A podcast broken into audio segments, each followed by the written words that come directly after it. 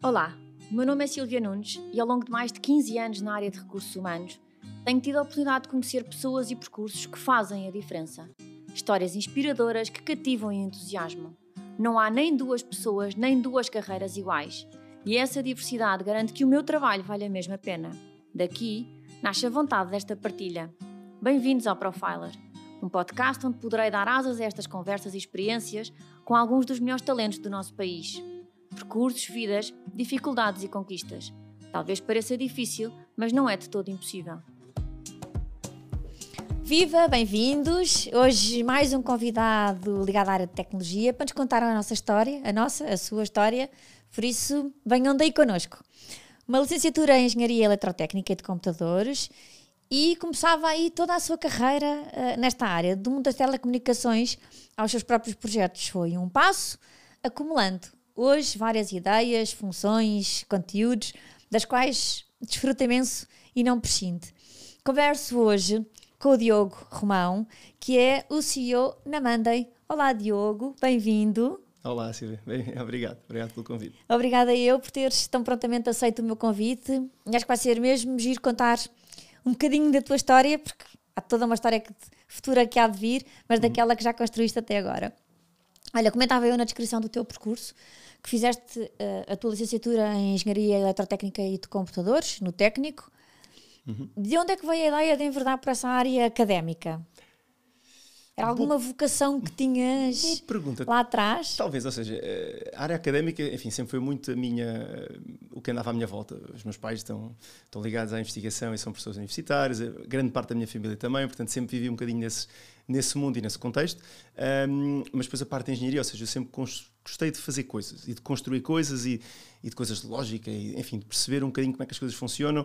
Sempre fui mais, se calhar, racional, principalmente nessa fase da vida, uh, e gostava muito disso e, portanto, acho que foi relativamente natural entrar pela, uh, pela, pela, engenharia e, enfim, entrar por algo, como eu dizia, de construir coisas, perceber como é que as coisas funcionam. Um, sempre me deu, me deu imenso gozo.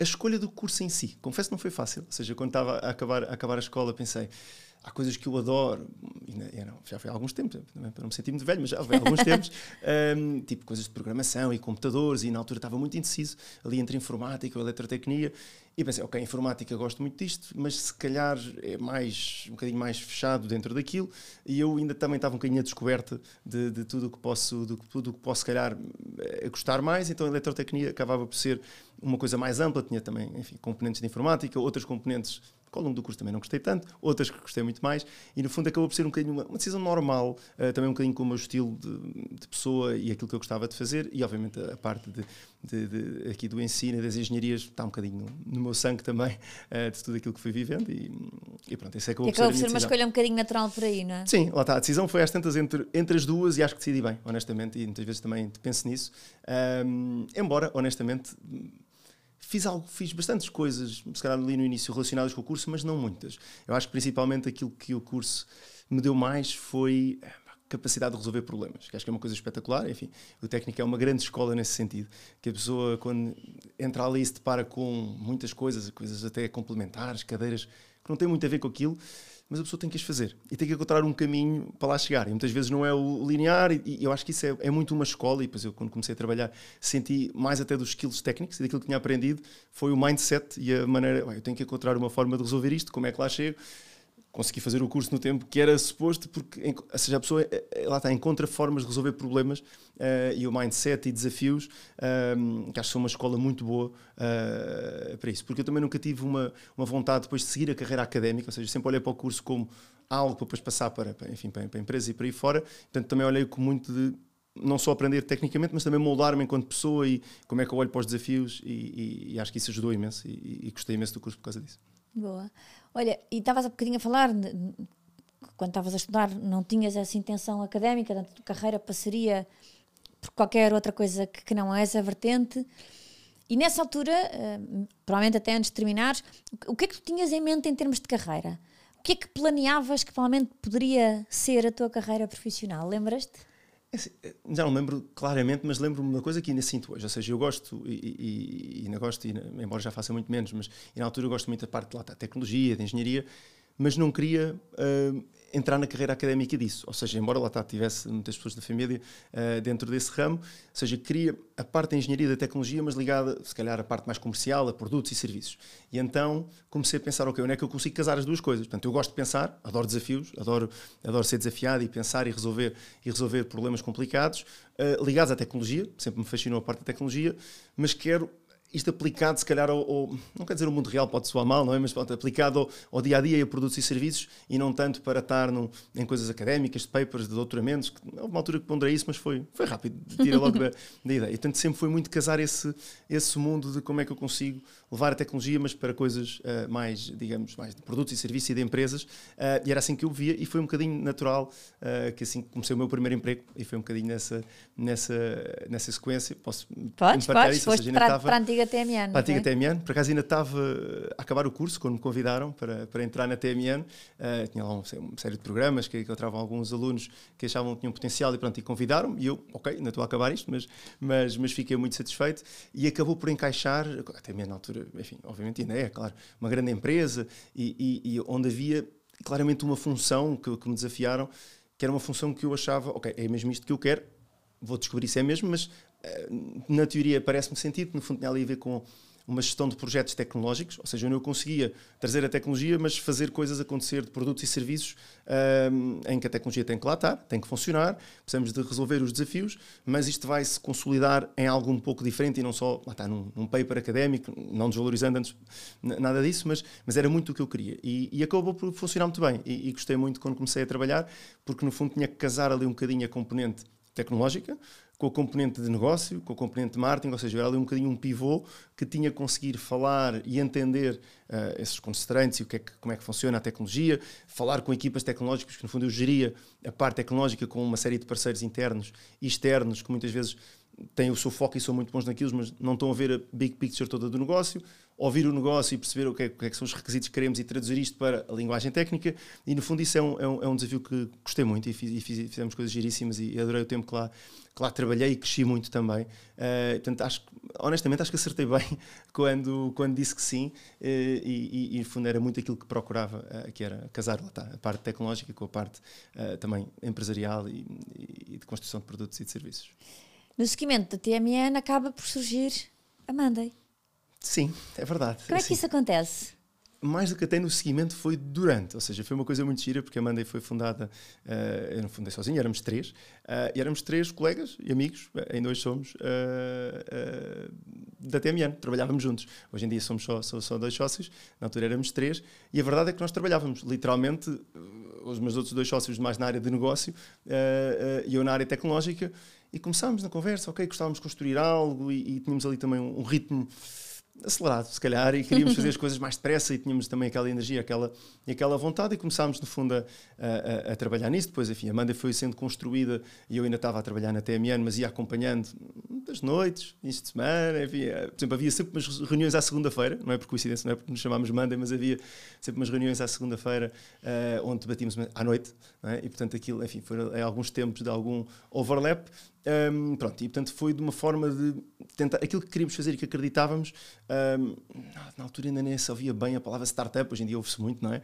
Eh, e na altura, ok, vamos montar um negócio e já tínhamos algumas ideias, alguns clientes. E, e, eu, e o meu primeiro sócio que saiu na altura em 2006 e, e começou a fundar, depois eu juntei-me uh, dois anos mais tarde, mas num papel bastante parecido como, como trabalhávamos também na, na TMN. Ou seja, eu estava responsável por toda a parte tecnológica, portanto, eu era o CTO da, da Money, por toda a parte, no fundo, de lá está, traduzir os requisitos de negócio, aquilo que queríamos fazer e, e, fazer acontecer, fazer existir os projetos, tínhamos uma, uma base tecnológica muito forte. Portanto, foi relativamente fácil essa, essa, essa transição e foi um bocado passar o mesmo modelo, um, mas pronto, obviamente com outros desafios, com outra flexibilidade, outra responsabilidade também, outro peso. Na altura tinha, quer dizer, quando fundámos a Maria tinha 26, depois quando saí tinha 28, um, e pronto, e portanto foi. Mas sempre tinhas tido de alguma maneira um, essa vontade de cedo ter teu próprio negócio? Não, ou seja, quando. quando não, não, não, porque eu acho que também éramos muito menos expostos a isso. Aliás, eu lembro quando entrei no técnico. Agora não quero dizer aqui números errados, mas os números eram, eram algo deste género, ou seja, eh, quando fazia assim, um questionário no início, quantas pessoas é que quando acabar o técnico querem montar um negócio, era tipo 5% é que queriam. Eu acho que hoje em dia com a certeza que é o contrário. é, porquê? Porque era tudo muito as grandes empresas, um bocado como foi a TMN comigo, eu tive essa sorte, mas mesmo assim, mas enfim, havia muitas empresas tecnológicas que olhavam para o técnico como ali um ponto, e portanto era, era o caminho mais natural de vamos entrar aqui numa grande faculdade, que ainda é uma escola espetacular, uh, e depois passar para uma carreira numa grande empresa, e, e acho que ainda estávamos um bocadinho nisso. Tanto que quando eu decidi um, de sair uh, da TMN e para o meu negócio, não foi assim, mesmo dentro da família, que foi uma certeza que queres, olha que isto é uma grande empresa e estás aqui tão bem. E eu, eu sei, mas mas quero, e se calhar quero, quero chegar aos 30 anos e quero já estar a conseguir construir alguma coisa. Portanto, eu acho que isso nasceu durante o período em que comecei a trabalhar e não tanto quando estava na faculdade, porque aí se calhar estava mais uh, a seguir o caminho que toda a gente seguia, se calhar, e não, não, não era um drive logo de início, mas claramente começou a crescer quando entrei no mundo do trabalho e percebi, ok, eu pá, quero fazer mais coisas, quero, tenho, tenho mais ritmo, quero, quero dar mais e é agora, honestamente. E também pensei, bom, tenho 26 anos, na altura depois quando saí tinha 28, é pá, se não é agora que eu arrisco mais, quer dizer, as responsabilidades que eu tenho não são muitas, um, e alguma vez, olha, só uma vez correr mal, pronto, se calhar, não sei se consigo para aqui, mas é de certamente encontrar outras oportunidades. E foi um bocadinho esse mindset de, de arriscar, porque honestamente, como eu digo, o mindset na altura não era assim tanto, mesmo tinha amigos meus, estavam a trabalhar, e vais fazer isso, é pá, coragem e tal, pá, olha, é o que é, pronto, e lá está, é mesmo... Hoje em dia é uma coisa bastante mais normal de vermos acontecer, mas nessa altura era não, muito, menos, mais, muito menos visível. muito mais, e o próprio mindset logo durante a faculdade, mesmo o técnico e outras faculdades também, em, todo, em todas as áreas, estão muito mais próximas das empresas e, e fazem coisas de empreendedorismo, portanto, está, muito mais no mindset, o que eu acho que é, o que eu acho que é ótimo, na altura não estava, mas, mas sim, mas estaria a dizer errado se fosse desde o início quer ter a minha empresa, não, mas acho que ficou muito claro quando comecei a trabalhar e, e por isso depois também, e não foi só de mim, também dos meus sócios na altura, e por isso é que dissemos, pá, vamos fazer alguma coisa para para, encontrarmos aqui um propósito maior uh, do que nos motiva mesmo. A verdade é que, na altura, enquanto CTO uh, eh, da Monday, Monday, e já lá vamos depois um bocadinho mais à frente, onde tu hoje é, é, onde continuas a trabalhar, mas na sequência da Monday acabam por ir acontecendo um conjunto de outros projetos ao longo da tua carreira, ao longo da tua carreira profissional. Um deles é, é, é a Trillium, que é uma agência de marketing online que, que tem mais de 10 anos já, já, já também como é, que, como é que isto se vai dando? Não é? Porque a graça que estavas a dizer que tínhamos eh, pressa, queríamos fazer mais coisas, tínhamos ritmo, tínhamos. E a verdade é que depois da Amanda, esse ritmo não deve ter sido abrandado de alguma forma porque continuaste a querer, uhum. paralelamente, uh, ir fazendo outras coisas. Uhum. Como é que isto vai acontecendo também?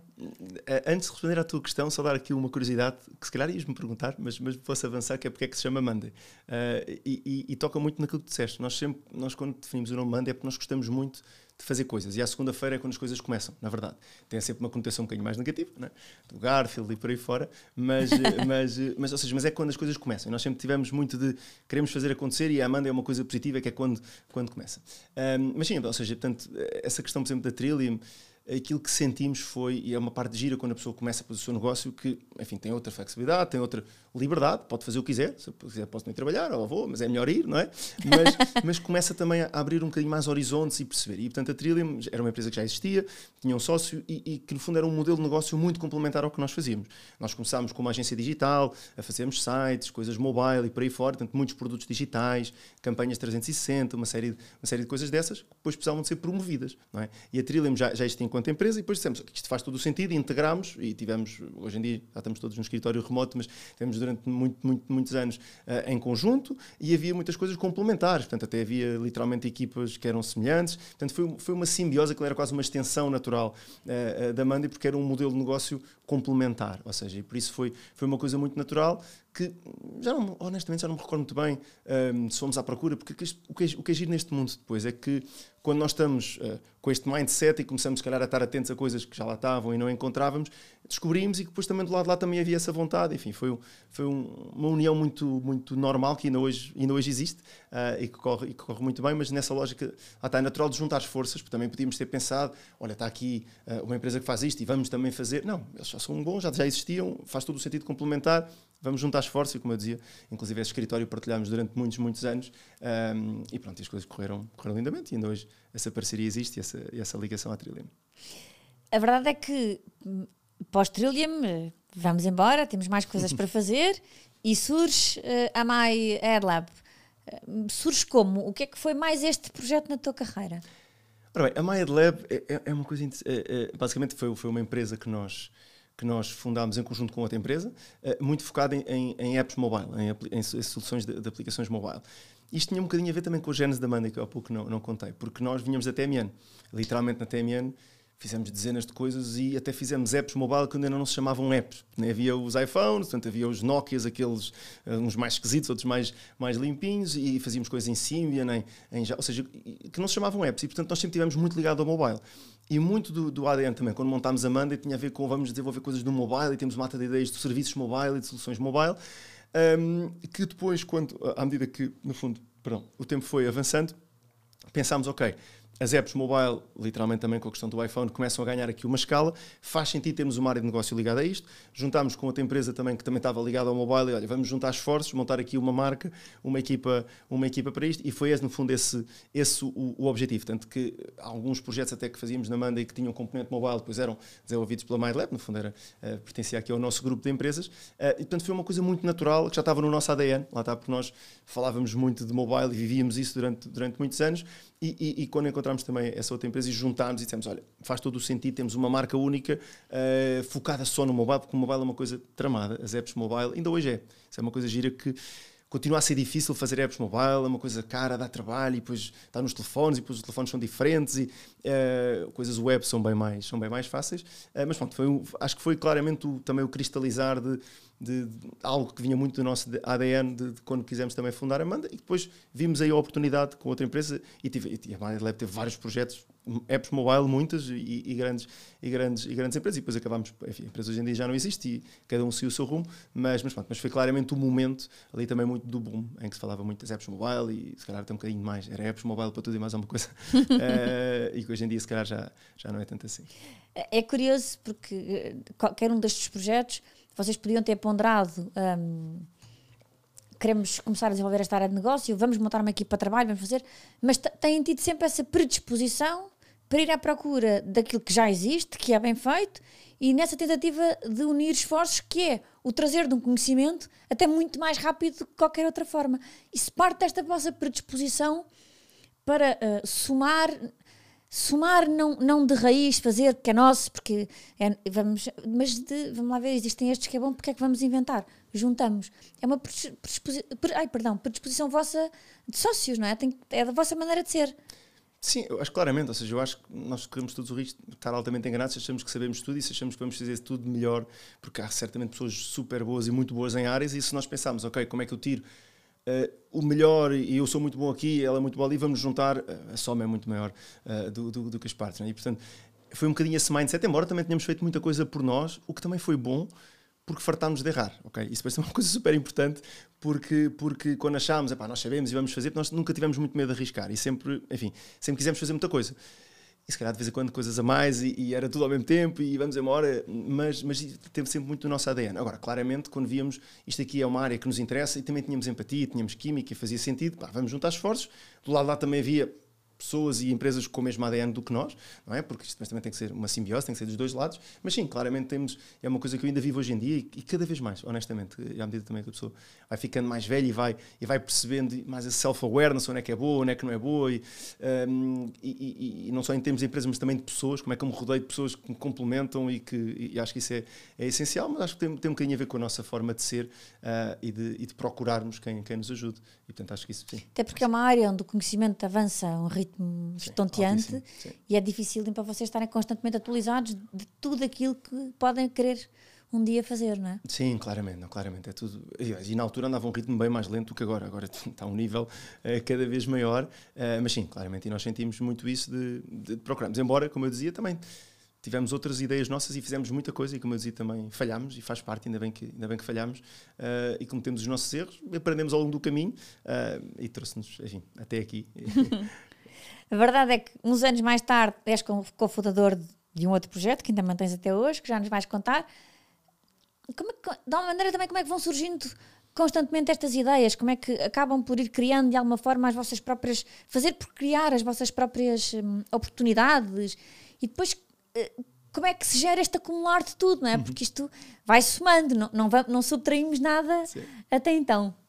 Sim, ou seja, não, são, são, são várias questões super interessantes. E, e, e começando pelo primeiro ponto, ou seja, nós basicamente, essa outra empresa, a Jumbi, surge, eh, se calhar um bocadinho ao contrário das outras, surge com uma necessidade muito concreta. Uh, nós tínhamos um cliente muito grande que tinha uma solução, uh, tinha uma solução de retalho e pensámos, ok, isto falta aqui uma peça para isto funcionar ainda melhor. Vamos desenvolver algo, vamos começar a, a, vamos começar a pensar como é que poderíamos uh, uh, desenvolver aqui uma solução para isto e nós sempre fomos uma empresa de serviços e começámos às tantas a desenvolver um produto e começámos, ah, isto tem interação, isto não só lhes resolve o problema, mas esperem lá, que isto pode ser interessante se pintarmos isto de outra maneira. E aí que fundámos, no fundo, a Jumbi, que era uma empresa de produto, que é um mindset completamente diferente do que tivemos a vida toda enquanto empresa de serviços e que fazemos projetos à medida.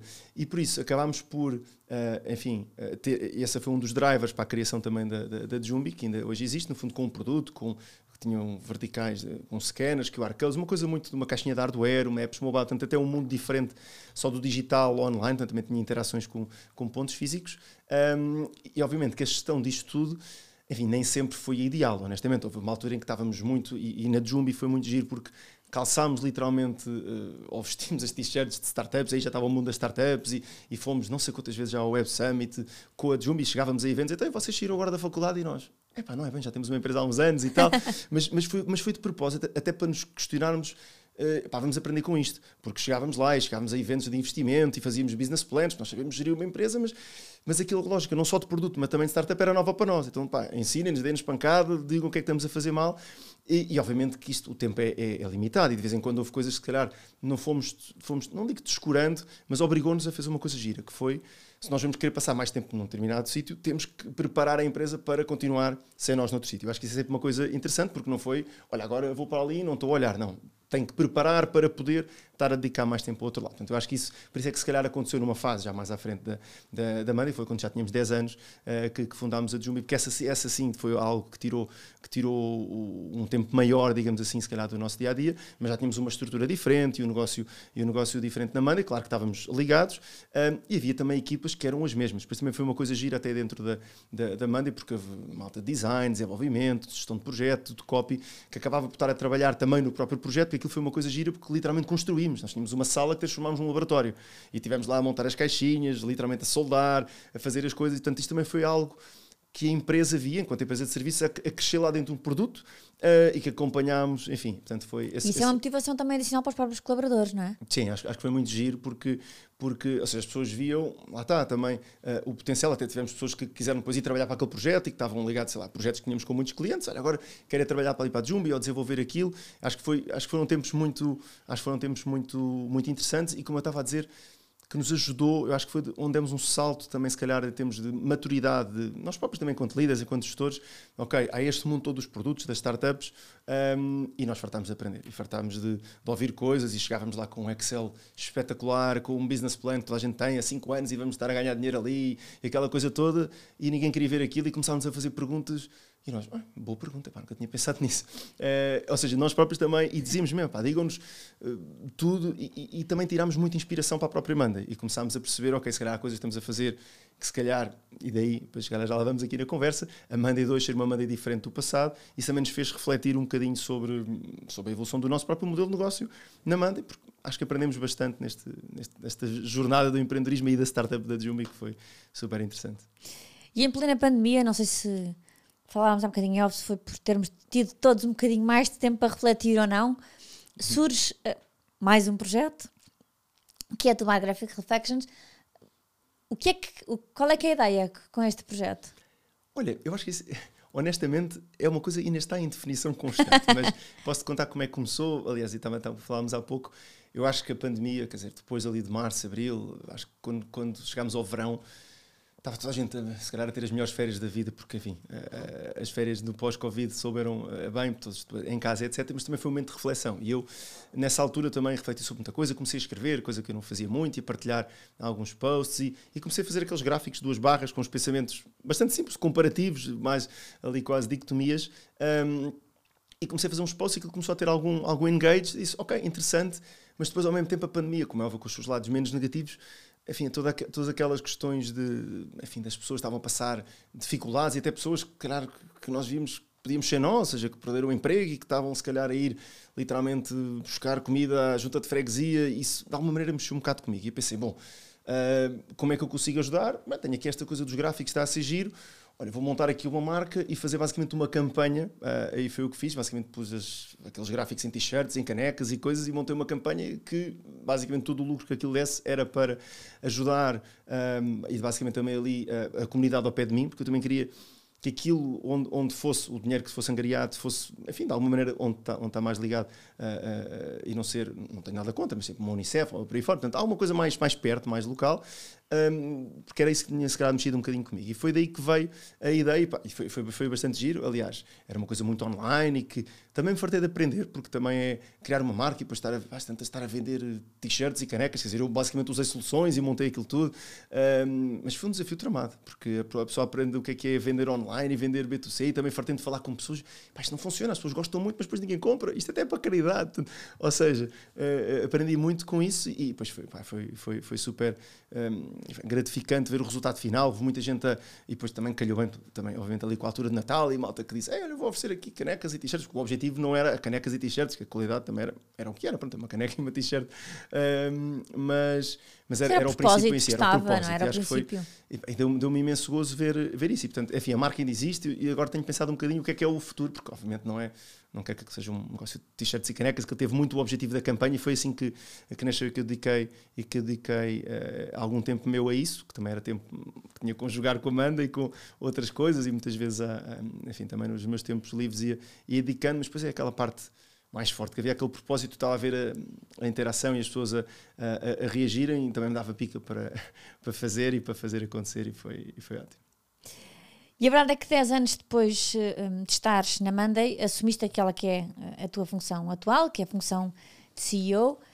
Aqui, quando és deparado com, com esta situação de agora assumo eu eh, esta, esta função, este, este papel principal da maneira dentro da organização, tu que vinhas de uma área mais tecnológica, com as competências mais na área da tecnologia, em algum momento duvidaste de, das competências mais ao nível do que quer que seja, não técnicas, soft skills, para assumir essa função em, em, enquanto CEO, não é? Porque é uma coisa, é uma figura muito exposta de alguma maneira.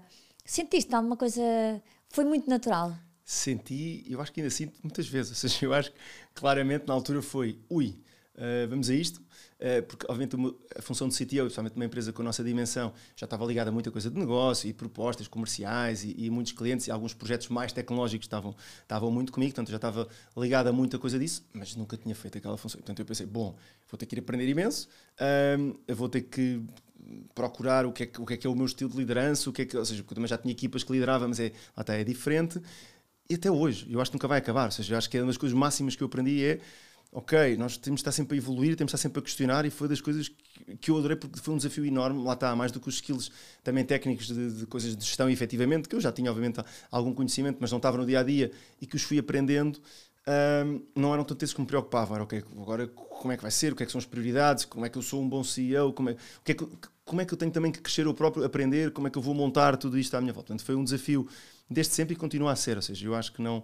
Eh, é também uma das máximas que eu aprendi. Nós estamos sempre em, em evolução. A pessoa ia ficando mais velha também ajuda, não é? Ganhando outra maturidade, mas foi muito de. Hum, tem que aprender. Tem que aprender eh, isto, como é que se lidera, como é que são as pessoas, os desafios que existem, uma, como é que é o meu estilo que eu quero ser, porque, enfim, a pessoa vai ouvindo e, e, e ela própria, não é? Ou seja, tem que ser como sou, mas noutra função. E, portanto, foi claramente aprender muito, falar com muita gente, uh, pedir opinião a muita gente e também internamente. Também é algo que eu tento fazer uh, muito, muito desde sempre, e principalmente nos últimos anos ainda mais, que é uma vez até escrevi um artigo sobre isso, as melhores decisões que eu acho que tomei nem sequer fui eu que as tomei, ou seja, quer dizer, acabei por ser eu dizer sim, mas vieram de pessoas, eu tento me rodear de toda a gente de fora, dentro da empresa, porque ao final do dia sou só mais um. Não é escutar em vez de presumir, é? Sim, o meu melhor trabalho é feito, não é meu sequer, ou seja, é, é de juntar as pessoas que sabem muito mais do que eu em todas as áreas, isso é que me motiva, e dar-lhes as ferramentas uh, que elas precisam e o espaço que elas precisam para, para crescer. Isso é das coisas também mais vejo e a prioridade para mim máxima é a equipa e as pessoas e elas crescerem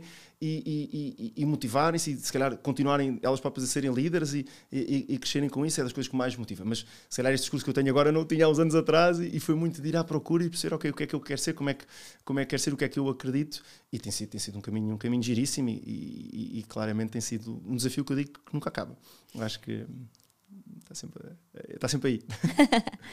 Acho que eu li numa entrevista tua, um, quando estava a preparar esta nossa conversa, um, um, um, conceito, uma frase, uma afirmação que tu fizeste que eu própria obrigaste-me a parar e a refletir e, eu até nem costumo muito, muito menos aqui no podcast emitir juízos de valor, mas é uma coisa com a qual passei concordo vivamente e ainda há muito poucos dias atrás contei esta tua afirmação e as diziam, caramba, tem toda a lógica. Tu, tu acreditas, tu dizias que acreditavas piamente que a liderança e a parentalidade são coisas muito próximas, muito semelhantes, que vêm muito a par. Porquê, Diogo? É assim, é, é, acredito e também lá está, foi uma daquelas reflexões que a pandemia permitiu fazer, não só porque passámos muito mais tempo com as crianças em casa, o que não sempre foi fácil, não é?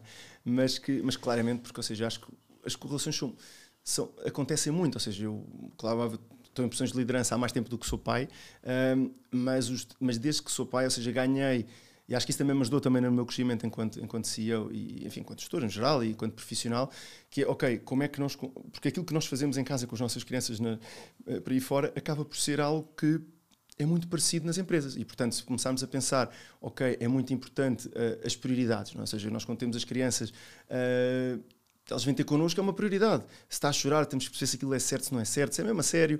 Uh, é a mesma coisa na empresa, se as pessoas vêm ter connosco, é, mais, é a prioridade mais importante, é alguém estar-nos a ligar, temos que ir perceber o que é, o que, é que se passa.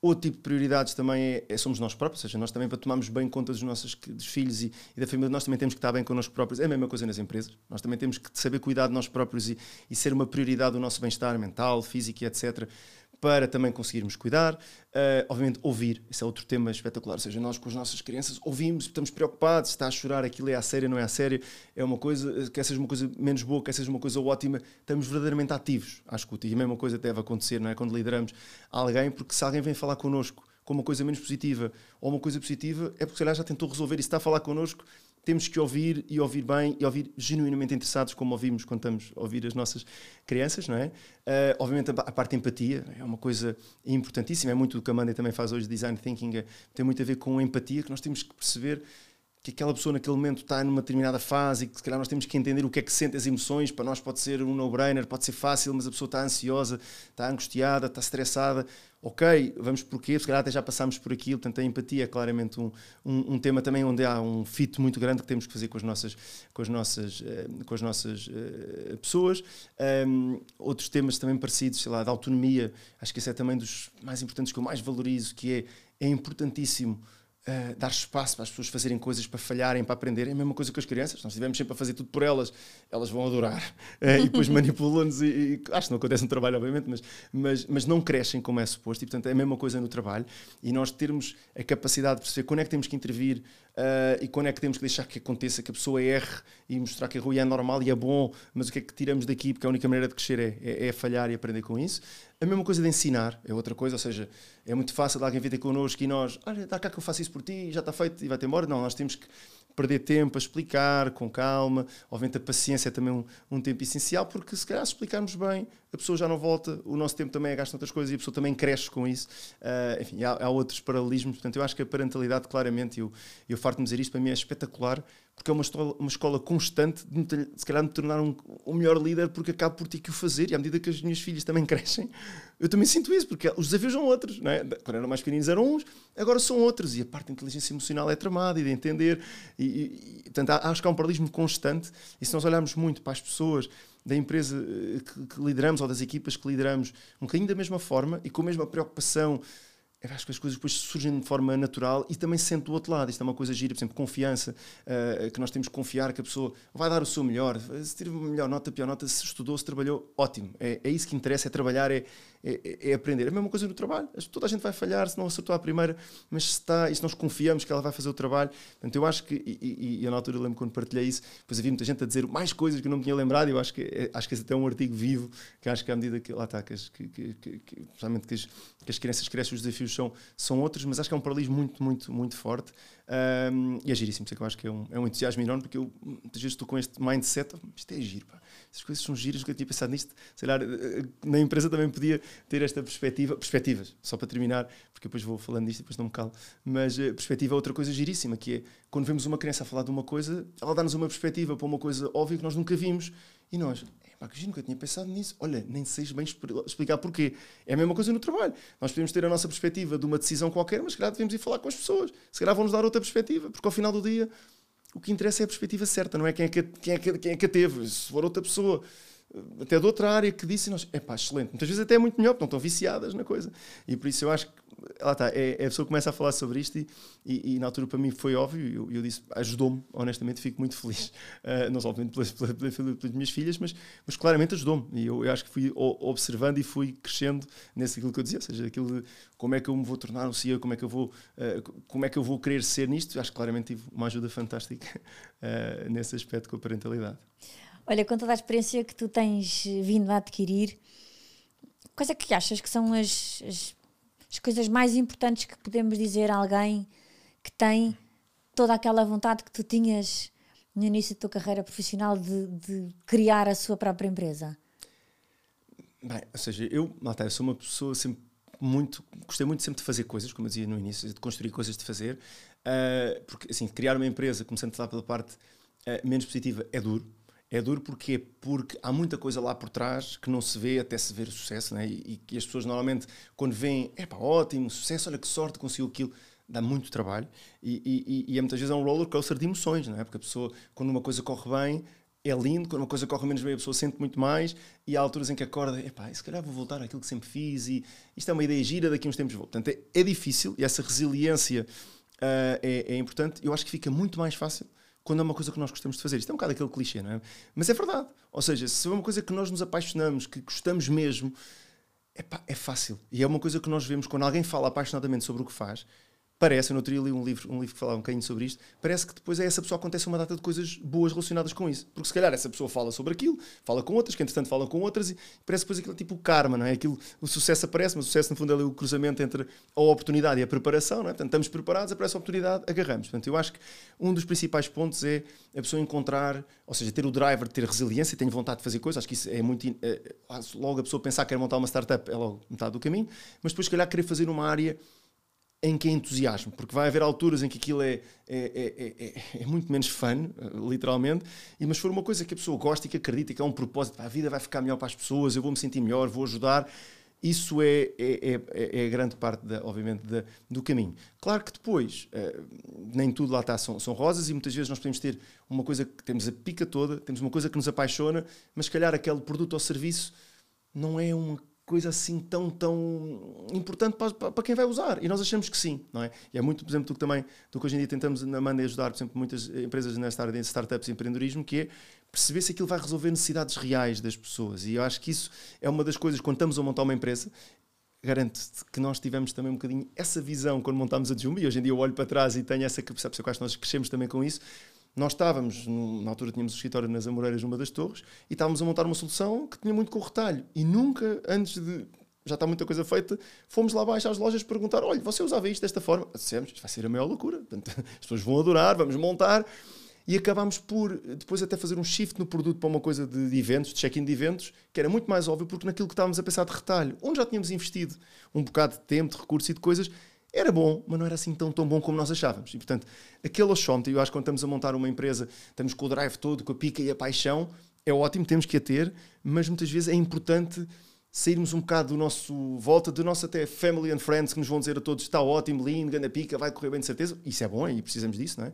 Mas e se calhar falar com as pessoas e, e estar preparado para ouvir, hum, ok, giro, mas não fica só entusiasmado. E se recebemos isso, ok, então como é que eu posso ou dar a volta a esta coisa e, e torná-la mais apetecível, ou hum, ainda bem que não gastei mais tempo com isto, vou encontrar outra coisa. Pronto, mas acho que esse é, é também um dos temas, porque felizmente hoje em dia vivemos numa altura muito mais fácil, acho eu, de, de, também há muito mais concorrência, o que é mais difícil, mas muito mais fácil de montar coisas e de fazer coisas. Lá está quando nós montámos a Mandé há muitos anos atrás, acho que nem é bem a palavra startup só via muito, não é? Em Portugal ainda é muito menos.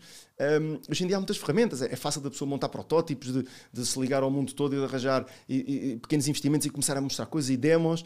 Portanto, isso é ótimo, não é? Porque mesmo depois no crescimento de uma startup e da procura de investimento, há uma diferença grande. Alguém que não saiu do PowerPoint para alguém que construiu alguma coisa, já fez ali um, mais um engage, isso é muito importante muitas vezes para quem, para quem obviamente eh, decide investir, porque investe nas pessoas, mas também se a pessoa já investiu alguma coisa e construiu, está mais into it, não é? Uh, portanto, eu acho que são, ou seja, é, é muito isso e, e, e, lá está, e testar, e, e, falar com as pessoas, e testar, e montar coisas, e ver se funciona. Se não funcionar, ainda bem que se descobriu, vamos fazer outra coisa ao lado, mais do que estar mais fechado sobre o próprio, cheio de pica, vou estar aqui um ano, juntar dinheiro e agora vou lançar e depois, ah, porque é literalmente a principal razão pela qual as startups falham é porque não têm a marca de fit, é tipo, os valores são tipo 40 e tal por cento.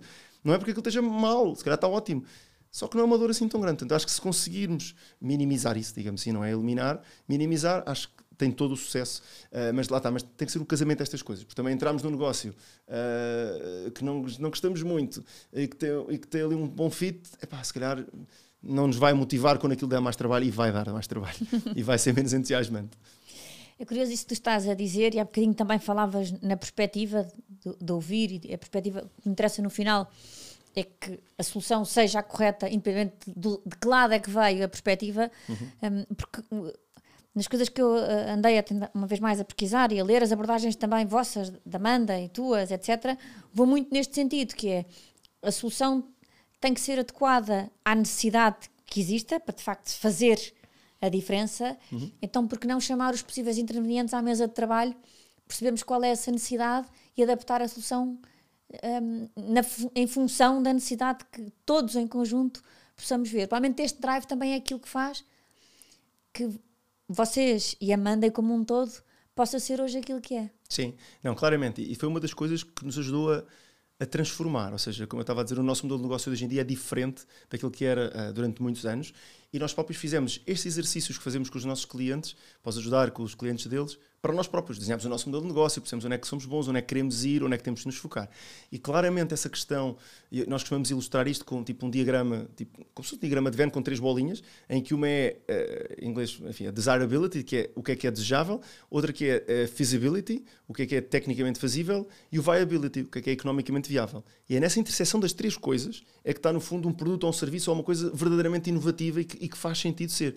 E muitas vezes focamos nas últimas, ou seja, uma coisa que é tecnicamente viável, uh, tecnicamente fazível, economicamente viável, é uma ideia linda, vamos fazer, mas depois ninguém quer, não é? E depois também muitas vezes, há, raramente há o oposto, mas é, é uma ideia que as pessoas adoram, tecnicamente fazível, mas não há budget para isto. E portanto, é tentar casar estas três coisas, não é? Uh, ouvir as pessoas, ouvir a voz, no fundo, a voz do cliente, a voz do negócio, a voz uh, de tecnologia também de fazer acontecer, porque isto só funciona assim, não é? Ou seja, também podemos ter uma, um, uma grande ideia uh, que as pessoas adoram e até há budget e há um modelo de negócio, mas não há tecnologia para isso, não é? Portanto, é preciso casar as três coisas e, e muitas vezes as empresas ficam, lá está, só nessas, mais essas duas últimas e, e esta parte de envolver os stakeholders todos, principalmente os, os clientes do cliente, quer seja o B2B ou o B2C, é, muitas vezes parece que é fácil, porque nós perguntamos tal, ou achamos que sabemos, ou nós também, também somos clientes, mas é diferente da parte verdadeiramente core do design thinking, que é a empatia, que é ir lá e ouvir e, e, e, tar, e ver como é que as pessoas se comportam, fazer entrevistas em profundidade, coisas de imersão, pôr-nos nos pés, porque nós vamos sentir, o design thinking tem muito a ver com emoções,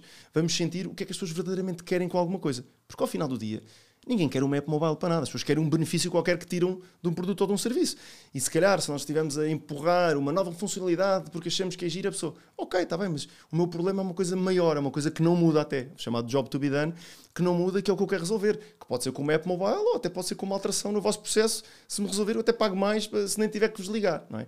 E por isso é muito desse, desse mindset de tentarmos casar estas visões todas, não é? das pessoas, do que é que elas verdadeiramente necessitam e que problemas é que vamos resolver com, com depois, lá está, ser uma coisa realística de fazer, dá para fazer e há budget para isto, não é? porque senão não funciona. E, e também mais uma coisa que, que é uma lógica MV, chamada MVP, que é nem tudo precisa de ser perfeito, e é preciso testar, é preciso, mesmo que tenhamos essa ideia e consigamos casar, é desejável, tecnicamente fazível e economicamente viável, não quer dizer que agora vamos ficar enfiados dois anos a fazer uma mega coisa para daqui a dois anos lançarmos. Não só porque daqui a dois anos o mundo já está muito diferente, como um, mesmo saindo disso, é importante testar, porque muitas vezes o conceito está lá, as pessoas querem aquilo, mas, mas a maneira como o colocamos não é igual. Portanto, o design thinking não é só ouvir e perceber as necessidades e ter, ter ideias, mas depois também prototipá-las e testá-las e fazê-las rápido. Se aquilo é para falhar, que falhe rápido, não é? E fazemos ali um protótipo e percebemos logo rapidamente, ok, isto não é por aqui, ou é, é no-brainer, está ótimo, vamos então avançar, ou então esqueçam, ninguém entendeu isto, afinal, uh, o que é que temos que fazer de novo? E portanto tem muito a ver com esta questão de diminuir, diminuir o risco, não é? De falha, de aumentar um bocadinho a incerteza, uh, diminuir a incerteza, aumentar um bocadinho aqui a certeza, uh, mas lá está, não é rocket science também, não é mágico, raramente se descobrem coisas do género, epá, nunca tínhamos pensado nisto, não, é, tipicamente é, é algo de já cá estava, mas não sabíamos que era tão importante, e as próprias pessoas, isto é uma coisa muito gira, quando são envolvidas nestas coisas, são coisas profundas, mais do que quantitativas, são qualitativas. E as pessoas vão parar para pensar como nunca pensaram na vida sobre aquilo. Dizem, olha, a verdadeira razão porque eu vou a um determinado sítio ou uso aquilo é porque, porque me faz sentir assim ao assado, porque nós, enfim, somos seres emocionais, nós somos ligados às emoções, não é? E depois arranjamos um, uma data de coisas racionais para justificar porque é que compramos um carro novo, não é? Quer dizer, eh, queremos aquele carro, não é? Porque todos, todos andam do ponto A ao ponto B, não é? Não é, não é preciso ser aquele, mas... E por isso é muito... Percebemos as emoções, essa é que é a parte da empatia, porque ao final do dia nós ligamos a isso. Nós ligamos às coisas que nos fazem sentir bem e a parte toda de user experience que nós também trabalhamos é, é muito importante, que é aquilo que nos faz uh, sentir, lá está, mais... Não sabemos bem porquê, mas, mas gostamos, não é? E ao final do dia temos uma boa experiência... Uh, e não é pela coisa A ou B, é pela totalidade uh, daquilo que existe. E, portanto, eu acho que é muito do processo e do que nós tentamos fazer hoje em dia. Lá está num modelo de negócio um pouco, um pouco diferente, ainda estamos ligados à digital em algumas coisas, mas muito a crescer nestas áreas de design thinking, desta consultoria e de, e de user experience, que também é, é, é, muito gratificante ver, quer em empresas grandes nós trabalhamos, quer em empresas também de startups e trabalhamos com várias, ajudar lá está, que aquilo que se vai ser construído tenha uma probabilidade melhor de funcionar, ou mesmo que seja uma empresa grande, se for fazer alguma coisa nova, até posso ter budget, mas mais do que nunca é importante que aquilo não falhe, o mundo anda tão rápido que se calhar, já que vamos investir, temos que envolver as pessoas e, portanto, tem sido, mais, como eu estava a dizer, gratificante porque vemos que afinal aquilo tem maiores probabilidades de acertar e, e as próprias pessoas que estão, estão mais confiantes nas decisões que vão fazer e pronto, e como eu dizia, isto não depois parece um bocado óbvio. Isto depois é, é giro quando acabamos um projeto ou uma coisa desta, parece óbvio, porque fomos ouvir as pessoas e depois estamos a construir coisas que as pessoas querem. Quer dizer, é, é óbvio, não é? Mas muitas vezes no dia a dia não o fazemos. E sentamos com os nossos pares e dizemos: é isto, estamos por aqui num quadro, vamos fazer isto e vai ser a maior loucura. E depois, na verdade, como eu digo, nós próprios passámos um bocadinho da nossa empresa, depois ouvimos e dissemos: hum, ok, estávamos enganados, se calhar. Ou, ou, não era assim tão grande como, como queríamos. E por isso tem sido, tem sido tempos giros e, e claramente vemos, vemos o impacto uh, e muitas vezes também ajudamos a melhorar a vida das pessoas, dos clientes, do nosso cliente, porque pequenas coisas na experiência ou coisas que as pessoas, a vida ficou facilitada por algum deste pensamento uh, em que ajudámos a construir esses produtos ou serviços. Isso dá-nos dá imenso gozo no que no que fazemos hoje em dia. Olha, e ao longo de tudo isto que tu tens vindo a fazer um, no decorrer da tua carreira profissional, qual é que acreditas que foi o teu maior desafio? É lá. Uh, o meu maior desafio. Eu acho que o meu maior desafio é um que eu acho que, que, que eu tive e acho que continuo a ter, que é como é que eu acho que agora até se fala muito na pandemia também dessas questões do, do, equilíbrio das pessoas, que é como é que, como é, que é o balanço entre, entre a vida pessoal e profissional ao longo não só do nosso crescimento enquanto pessoas, mas também da nossa vida que vai mudando com família e com crianças e dos próprios modelos de negócio que mudam, não é? Porque quando a pessoa é mais nova, tem todo o tempo do mundo e não tem responsabilidades nenhumas, mas não quer dizer que a pessoa também fique só uh, dentro daquilo. Ao mesmo, portanto, acho que foi sempre o meu balanço, que é como é que eu consigo manter o meu próprio, com a minha família, com os meus amigos, com as minhas coisas, que como eu dizia há pouco também na parentalidade, nós temos que cuidar de nós, temos que ter espaço para nós, temos que ir eh, fazer desporto, tenho muito essas preocupações de ter um equilíbrio, faço muita coisa. Tipo, eu costumo dizer, uh, em jeito de brincadeira, mas é verdade, eu adoro trabalhar, mas também adoro não trabalhar. Ou seja, adoro ficar sem fazer nada e é importante fazê-lo. Acho que foi sempre esse exercício um, que eu acho que as pessoas agora sentem um bocadinho na pandemia, as pessoas que não estavam, que estão em casa e como é que eu desligo e como é que eu vivo, que eu sempre foi o balanço que eu tentei fazer, porque ao final do dia a pessoa tem uma empresa e como é que eu desligo, como é que eu não desligo. Acho que foi sempre o desafio maior de agora estou aqui, agora estou ali, estar. Que é fácil trabalhar 24 horas é fácil. quando se tem sempre, o sempre, O trabalho nunca acaba, é? há sempre trabalho, não é? E a pessoa como é que consegue desligar e compartimentalizar. Acho que foi sempre o desafio, mas que muda. É, é, o desafio, se calhar macro é este, mas muda à medida que a pessoa vai crescendo. Quando é mais nova tem uns desafios e tem outras coisas. Quando, quando começa a ter a família, outras coisas. O modelo de negócio mudou de uma área para outra. Crises apareceram várias e como é que nós damos a volta a isto. Mas também manter sempre este, este equilíbrio, não é? Porque, porque eu acho que a pessoa... Ou seja, para as coisas correrem bem também no mundo empresarial, nós temos que estar muito bem na nossa vida pessoal e familiar. É super importante, porque, uh, ao contrário, muitas vezes achamos que sim, tapamos uh, e vamos trabalhar para tentar... Mas isto depois, mais à frente, vai-se notar, não é? E acho que foi sempre esse acho que foi sempre esse, esse desafio de como é que eu lido isto para ser o próprio, para ter o meu tempo, mas também para trabalhar, adoro trabalhar, adoro fazer coisas e construir coisas, mas de uma forma saudável e de uma forma que me dê gozo, porque depois aquilo alimenta-se a si próprio. Um, e pronto, eu acho claramente, é que eu digo, acho que é um desafio que nunca termina, uh, mas que claramente é, acho que é das principais coisas na parte de empreendedorismo que a pessoa tem que conseguir equilibrar, não é? Porque por mais que, lá está, por exemplo, na pandemia, é? quando começou as coisas, uh, foi difícil a altura desligar, porque a pessoa via okay, o que é que vai acontecer no nosso modelo de negócio, o que é que vai. Portanto, uh, mas mesmo, mesmo nessa altura também, como é que é o exercício de, de, equilibrar, porque a vida continua, está aqui a família, está aqui as minhas crianças, ou seja, tanto, temos que conseguir, temos que conseguir equilibrar. Acho que esse é um desafio constante.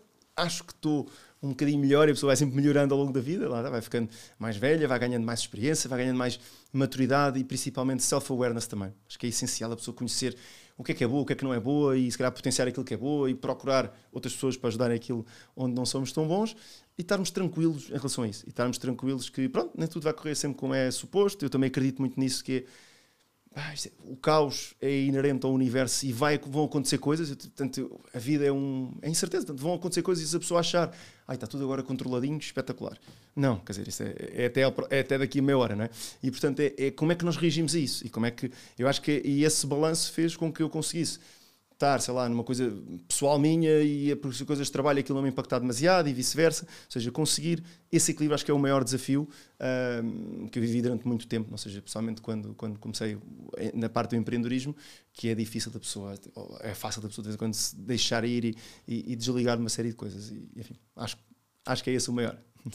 Diogo, uma vez mais obrigada pela tua disponibilidade. Eu, eu, eu acho que há outras coisas muito muito presentes sempre no teu discurso, uma é humildade, a forma como tu dizes, erramos muitas vezes, fizemos muitas coisas menos bem feitas, estamos constantemente a aprender, isto nunca acaba, hoje sabemos tudo, amanhã voltamos a não saber nada, portanto eu acho que esse é de facto uma característica que está sempre presente, é, é a forma humilde como tu olhas, como tu olhas para as coisas, como contas aquilo que, que é o sítio de onde vens, não é? o teu ponto aquele que foi um, o teu ponto A e, e depois isto que estavas a comentar deste, escutar em vez de presumir de porque é que não reunimos as pessoas, porque é que não vemos as necessidades que elas têm e porque é que não agimos em conformidade com isso, em vez de irmos só fazer aquilo que nós, porque sim, acreditamos que faz algum sentido.